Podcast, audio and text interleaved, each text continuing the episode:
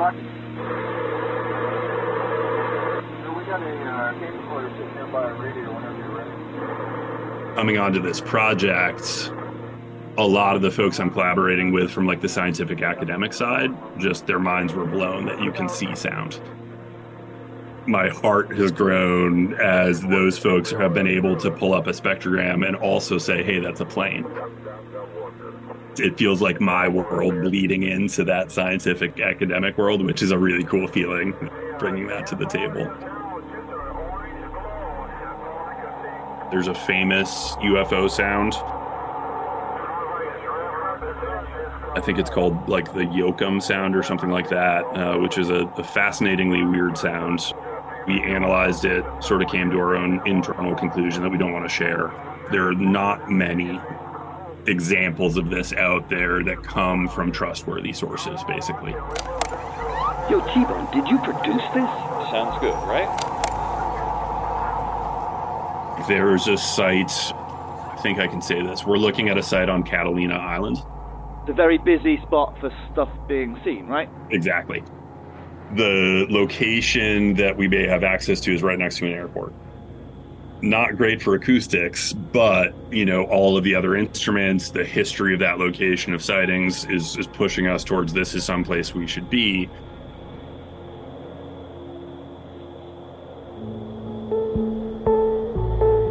My name is Andy Mead. I'm an audio engineer and I'm the co lead of the acoustics team for the Galileo project.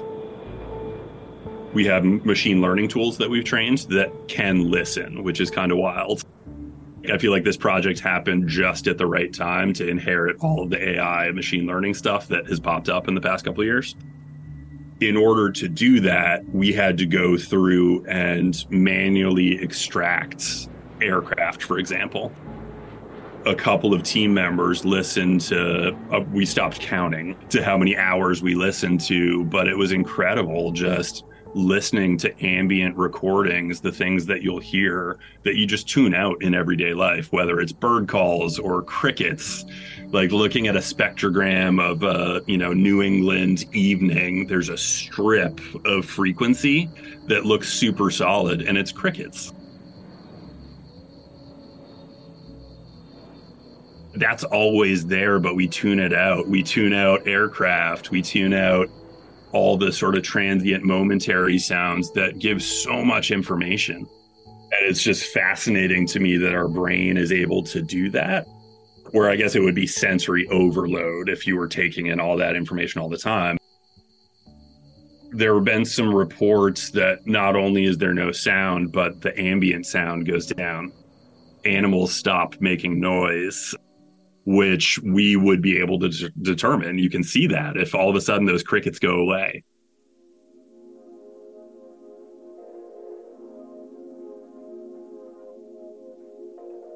I've been a lifelong audio nerd before I knew what an audio nerd was.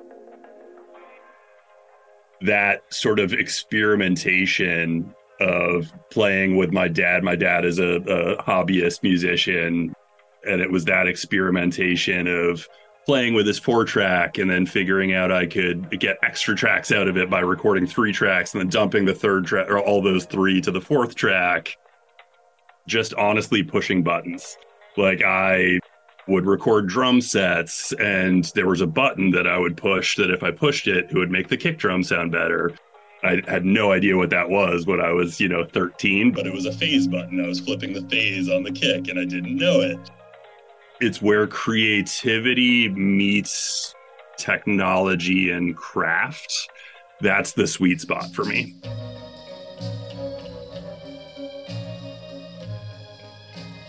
So I grew up in Bangor, Maine, which is fairly north. It's sort of the last uh, quote big city. It's you know small uh, relative to something like New York, but Stephen King territory. Stephen King territory. So I grew up probably a mile away from Stephen King. Uh, we would run into him around town. There was like a diner we used to go to called Nicky's that he would happen to walk into, and and everybody, I think he liked it because everyone would treat him just like a local. A pretty quintessential Stephen King Maine town, basically. I bet you anything that if we find him, we'll get our pictures in the paper. Yeah, yeah, we can even be on TV. Sure, we'll be heroes. Yeah. Probably the biggest person to come out of Maine, and anybody from Maine is probably going to get mad at me for for listing the wrong person. But uh, there was a guy named Howie Day who had a song called Collide. It was like a big hit single. He was sort of the first person to do looping. So like Ed Sheeran uh, was a huge Howie Day fan.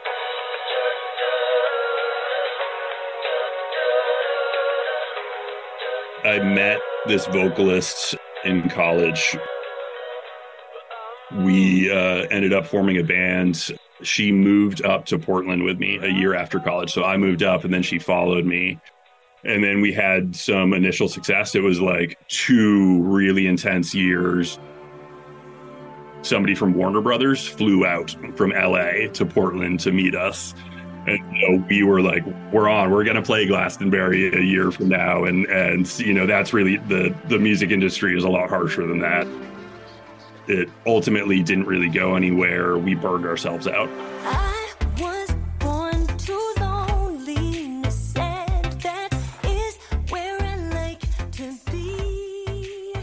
After that burnout, there's sort of a fallout. We're on great terms now, but really invested into nope i want to engineer i want to produce i want to mix and i need a vehicle to do that. Um, and right around that same time I, I, got an opportunity with a company that i sort of worked my way up uh, and ended up becoming an owner where i could do my audio work.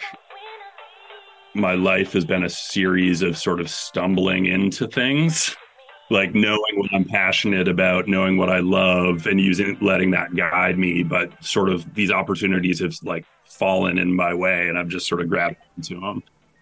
Another thing you and I both had in common, and that was an absolute trip, was our wives, partners, being pregnant during 2020. It was brutal, especially feeling like I was kind of her only lifeline because everything was so locked down. We actually got lucky when we had our kid where a few months before there were no visitors allowed at the hospital. So like i was at least able to visit.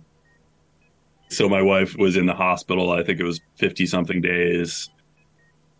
I was just trying to distract myself. Like i had so much time at home by myself but like we hadn't spent that much time away from each other since like we started dating uh, in 2010 sorry 2009 i need to get that right something triggered my interest and i wish i remembered exactly what it was. It was i think it was reddit and i think it was an article about one of the sightings that the new york times posted. So it was either the tic tac or go fast or gimbal and it just kind of struck me all of a sudden like wait is there something to this? Yeah, this is fucking drama bro.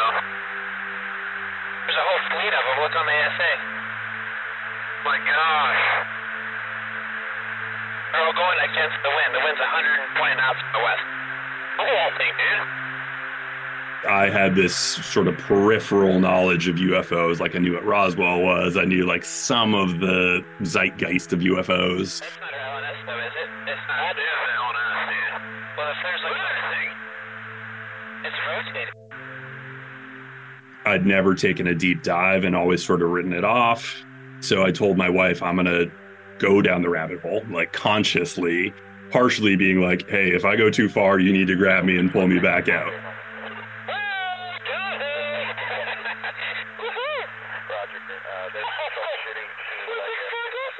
I read everything I could.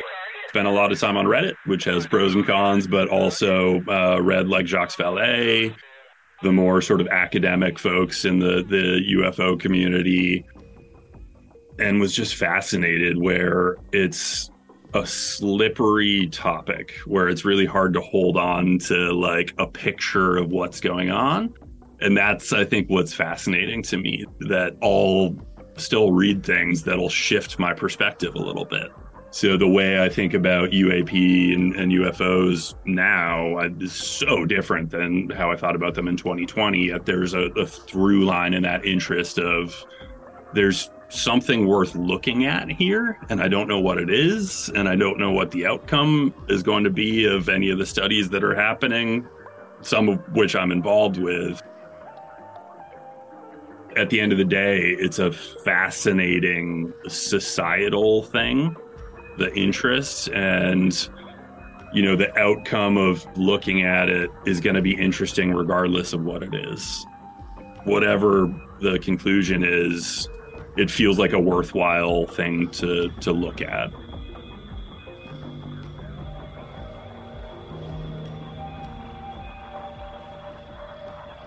the Galileo project is the first really rigorous academic study of UAP, UFOs, and interstellar objects, which may or may not be related to that topic. It's centered out of Harvard University, so that, you know, obviously a lot of clout uh, and sort of mainstream academia comes with the tag Harvard attached to it.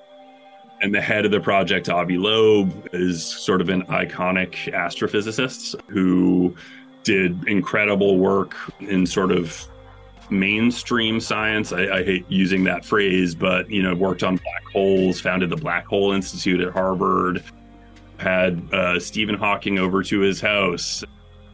He was in the elites, or I guess he still is in the elites astrophysics world, but he's an intriguing character because he was open to these sort of out there ideas he got fame from Oumuamua, which was the first interstellar object.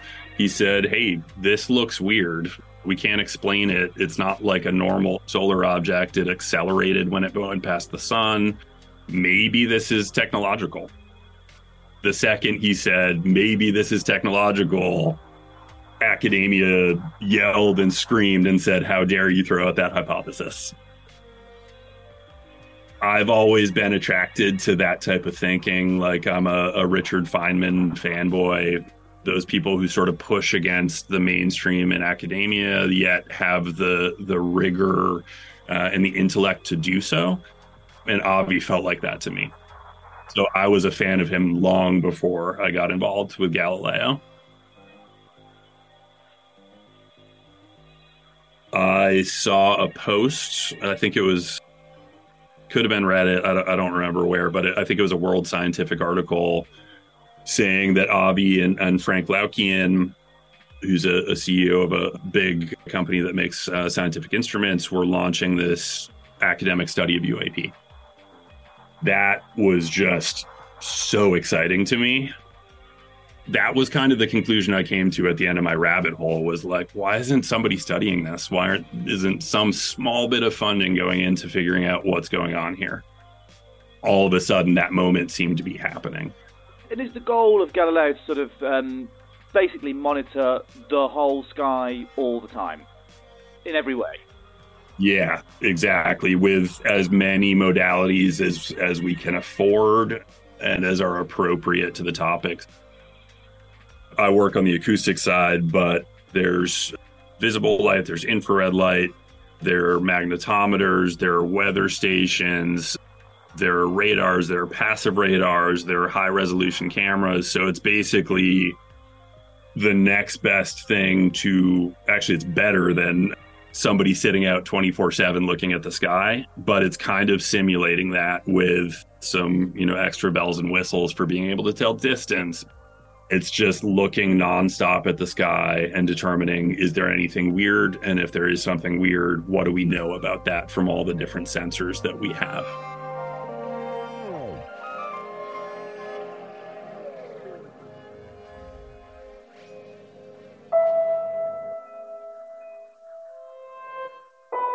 During my rabbit hole phase and then in the year following, one of the things that stood out to me was there were a lot of reports of, of UFO sightings where it was noticed by the observer that there was no sound. They expected there to be sound and there was no sound. And as an audio nerd, that was fascinating to me because how often do people make observations about how something sounds versus how it looks?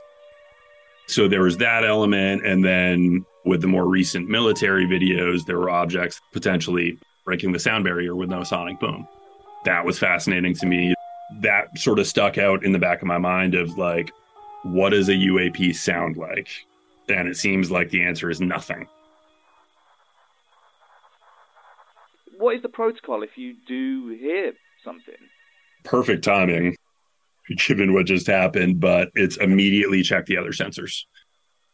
If we hear something strange or out of place, and hopefully we can get to a point with a machine learning model where it can not only ID stuff, known sounds, acoustic signatures, but it can also identify an anomalous sound. So, say we get to that point, we do hear something weird. It's we're immediately looking at every other sensor and cross referencing what was in the sky when that sound happened. If there is something that seems like it's correlated, that's a, you know an avenue to pursue and check all of the other instruments and see if we can build a picture of, of what that sound was or justify why it sounded that way. Definitely i wouldn't call acoustics a leading instrument though uh, the progress we've made we're on our way to being a leading instrument. It's wild and i have to stop and pinch myself a fair amount being like, you know, somebody called this like high risk, high reward science.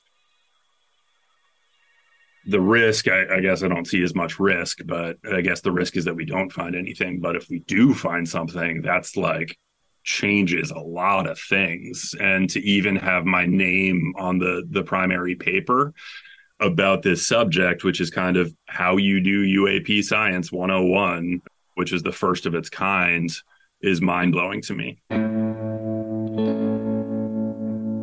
Personally, where are you on the kind of when it comes to UAP? Still just curious? Do you have a concrete belief? I don't think I have a belief. Going back to my Feynman obsession, his big thing was living with uncertainty and how important that is and sort of the mistakes that you can make if you're too certain about something.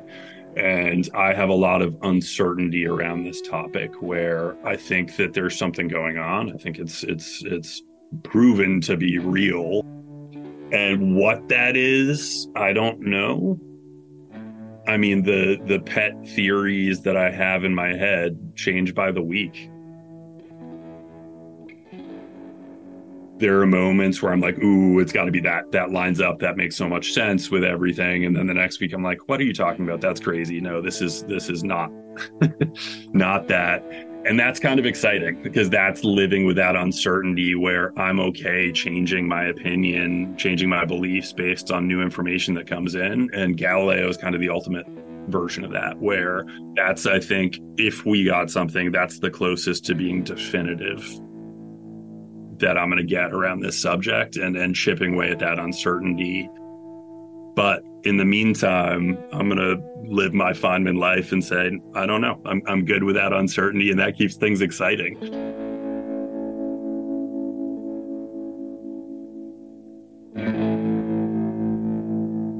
I'd like to thank Andy for his time. I really enjoyed doing that interview and hanging out with Andy, and I'm intrigued to see what he finds or what he doesn't find and what the Galileo project ultimately discovers.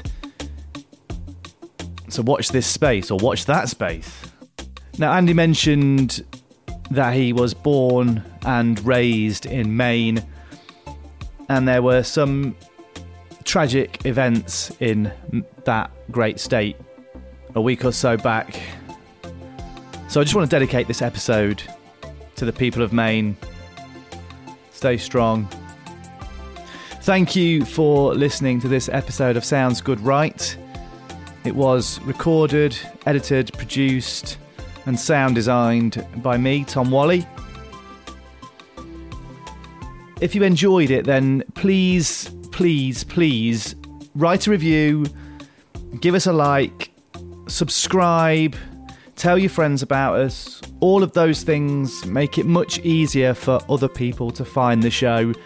And we really want to get it to as many people as possible. A lot of love goes into making it. Another way you could say thank you is by going to tbone.productions and getting some merch. We've got some new stuff added to the merch store, which I think you'll dig. Go and check it out. And once again, thank you for listening. Yo, T Bone, did you produce this? Sounds good, right?